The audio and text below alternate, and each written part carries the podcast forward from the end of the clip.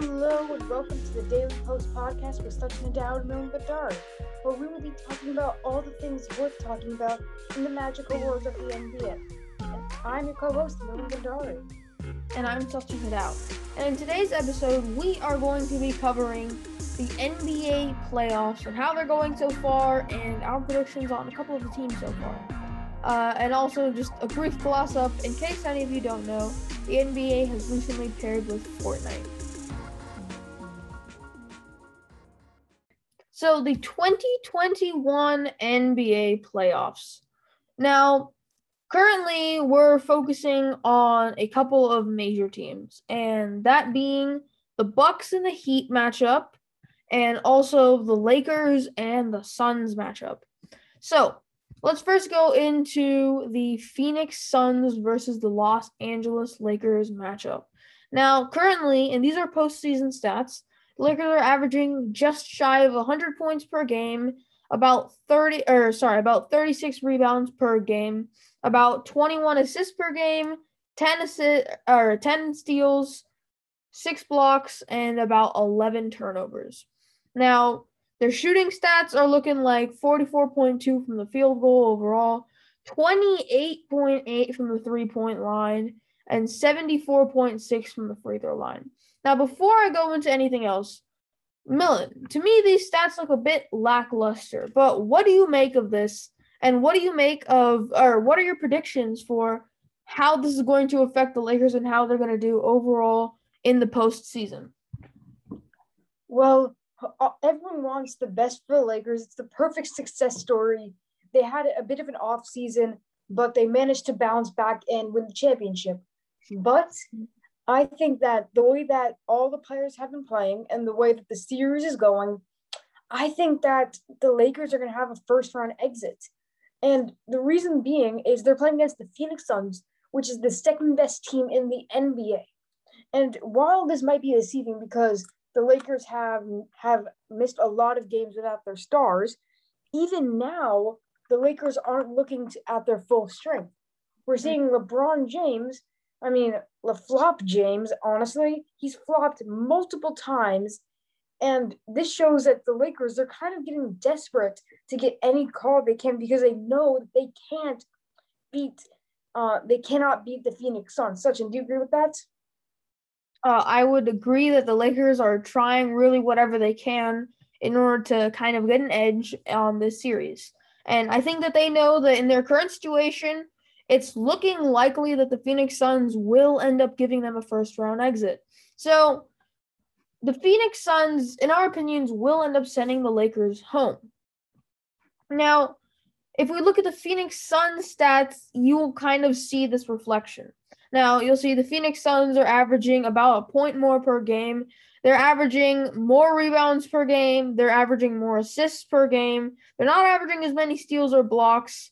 Um, and let's see, their shooting percentages, field goal percentage is better, three point percentage is better, and so is free throw percentage. So in pretty much every single stat category, uh, they are beating the Lakers. However, in the defensive stat categories, the Lakers are eclipsing the Phoenix Suns. Now, Milan, how do you make considering that the record is one to one for the Lakers against Phoenix series? How do you make this series ending? Like, what do you think? In five games, uh, gentleman's sweep, I think it's called, or do you think do you think this could actually be a serious series? While the Lakers might still lose, um, how badly do you think that might end up being?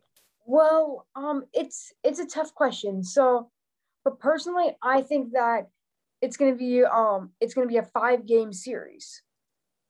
And so the reason why I say this is the Lakers, they need Anthony Davis and LeBron James. They need their big three to absolutely go bonkers to win. Mm-hmm. Everybody, the big three, all of them were in were in 20 points, 20 point figures. Correct, Sachin?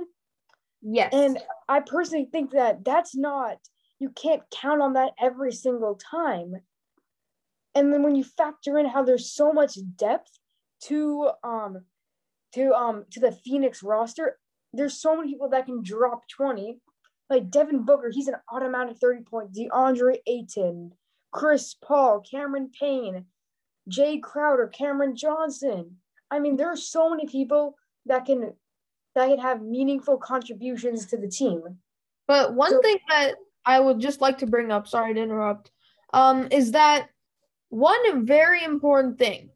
When the Phoenix Suns won, this is in game one, when they won the game, Chris Paul didn't do very bad, right? He had a good game. However, the Phoenix Suns had lost game two, 109 to 102. And when we look at Chris Paul's bare uh, just bare minimum stats here, it says six points, five or three rebounds, and five assists. Now, Devin Booker made up for that with his 31 and three. Um, DeAndre Ayton had 22 and 10, uh, good double double. And then Cameron Payne almost had 20 himself with seven assists. So, yes, the Phoenix Suns, some of their other players managed to make up that little deficit that was caused by Chris Paul and the crater that he left by, you know, not playing to his usual statistics and not meeting his usual standards. However, they still lost this game. And while it was indeed close, it was seven points. It was 109 to 102. While it was indeed a close game, Chris Paul, when he played good, they won. And when he played bad, they lost. And yes, this is a single this is a single series and it's only two games played so far as my sample size. But if you look at the Phoenix Suns overall, Chris Paul makes a major, major part of the Phoenix Suns. And when he plays bad, chances are they're not playing up to their usual standards either. So he is a huge part of this series. And if he cannot perform, then the Phoenix Suns will not be able to perform themselves. Um, but yes, it is while it is likely that they might end up performing a gentleman sweep. I'm gonna keep using that ter- that coinage now because I've recently found it out. Um, while it is indeed true that they might end up winning in five games, I think it's ki- it's likely that the Lakers will end up pushing it a little bit farther than that. And I think that it's definitely a possibility if Chris Paul can play like how he normally plays, and if LeBron James and Anthony Davis can go amazing and just destroy the Suns, then I think it's very likely they'll push the series and possibly even win. I mean, Davis had almost 35 yesterday. LeBron had 23 and Schroeder had 24. They weren't doing half bad. And oh yeah, Drummond's double double with 15 and 12.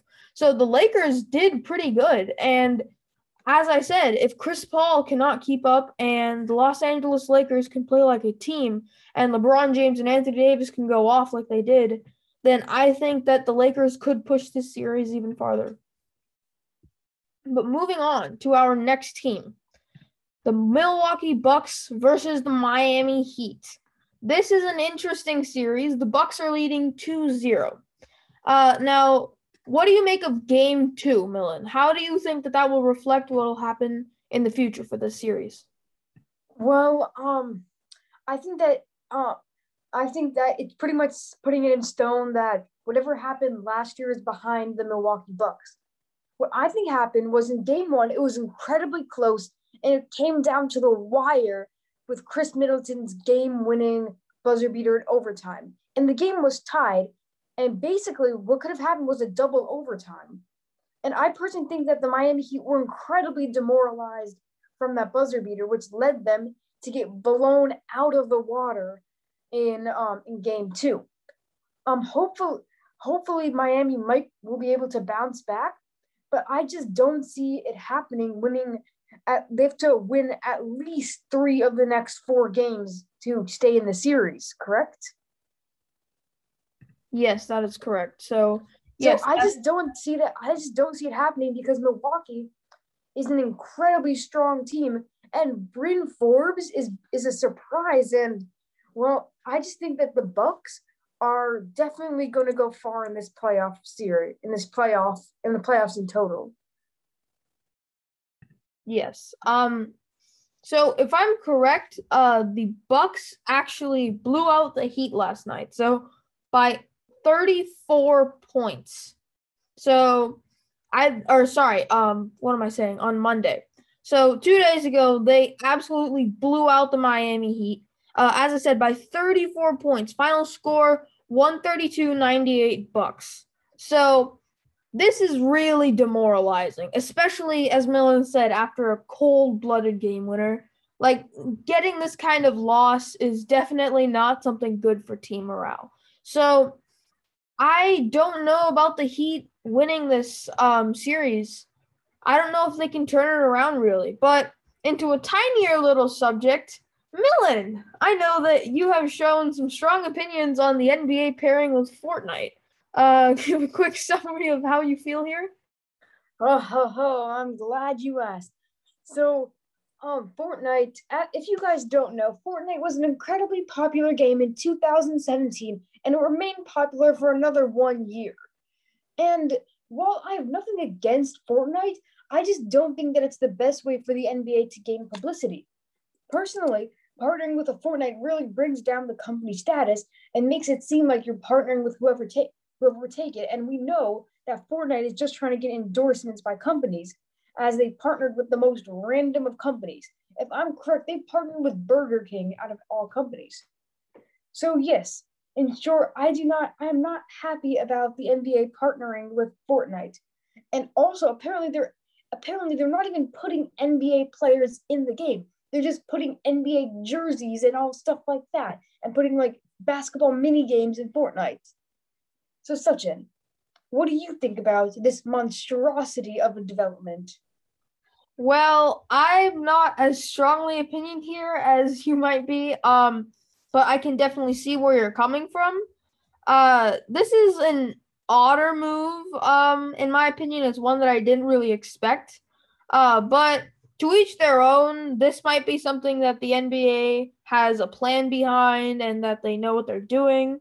So they can really do whatever they want. What it doesn't really bother me in specific, but it is kind of unusual, right? Seeing this out of the blue, the NBA pairing with Fortnite.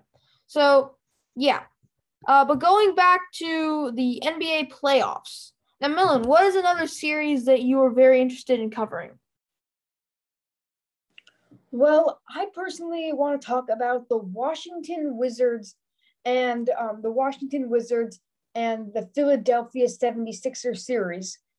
And while it's easy to say that the Philadelphia 76ers are easily going to win, they didn't they didn't blow um they didn't blow Washington out of the water. In fact, they only won by 7 points.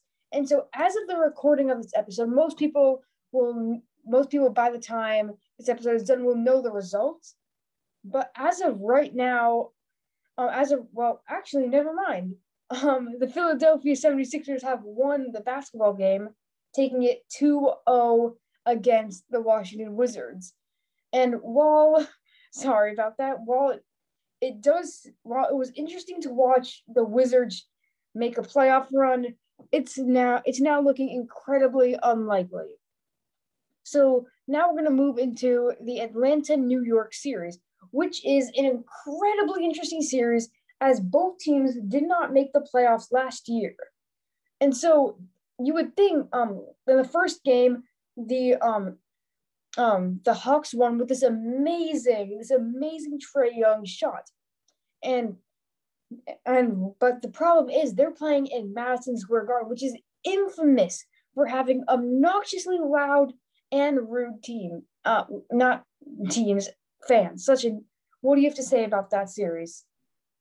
Uh, well, I think it's extremely interesting. As you said, um, they did not actually make none of these teams made the playoffs last year. So I think that that's huge for both of them, and that just makes this all the more competitive. So it's really fun to watch.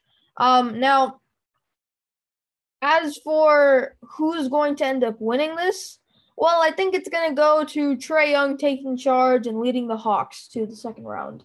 Uh, but yeah, Madison Square Garden is known. It's one of its key traits is being very loud and obnoxious and having diehard fans. Now, I don't think there's anything wrong with them trying to show their spirit, but most definitely is that an interesting crowd with a very interesting atmosphere. So it'll take some getting used to for some other teams who haven't experienced it before, especially that, in the playoffs. And that's why it makes it even more impressive when someone like Steph Curry drops like 30, like drops like 50 points in Madison Square Garden, because it just makes everyone feel good inside when you put that crowd to shame. So yes, Sachin, do you have anything else to add on? actually there is something I want to talk about. The um uh, I want to talk about the Memphis Grizzlies. And it's crazy how the Memphis what the Memphis Grizzlies are doing. They went from from from um some from, sorry, they went from miraculously winning the play-in tournament, beating the Golden State Warriors, carried by Ja Morant, to having a 1-0 lead against the Utah Jazz. Sachin I know you want to talk about the Memphis Grizzlies. Tell me about it. Uh Um, I don't see them winning this series. You can call it bias, but I also call it bias. Um, but also I think that the Jazz might be able to recover from this one. The Jazz, and I don't mean this in any offensive way. While I don't consider them like a focused only on regular season and can't perform in playoffs team, I do think that they are a little, they're slightly more fit for the regular season than they are for the playoffs. And I think that while they could go far and while they might actually win against Memphis, I don't see them going too far. Um, as we've seen multiple times before, the first seed, even of a stronger conference, really doesn't have to win the championship or even go that far in the playoffs. Um, and there are just some teams that are built better for the regular season than for the playoffs. Um, and an example of the opposite would be the Memphis Grizzlies. You know, they didn't do too amazing in the regular season, but they're kicking butt in the playoffs, and that's really respectable. And then you see the Bucks in the past few years who've been getting good records in the regular season, but then just don't show up when playoff time start. So while I do see the Mem- while I do see the Memphis Grizzlies possibly making it out of this series, um, I might have to give it to the Jazz, though I don't necessarily think the Jazz will go too far. Um, what are your thoughts on this, though? Well, I think that well, you want to you want to say that well, you want the headline the Memphis Grizzlies are going to make a run for the conference finals and maybe even the finals.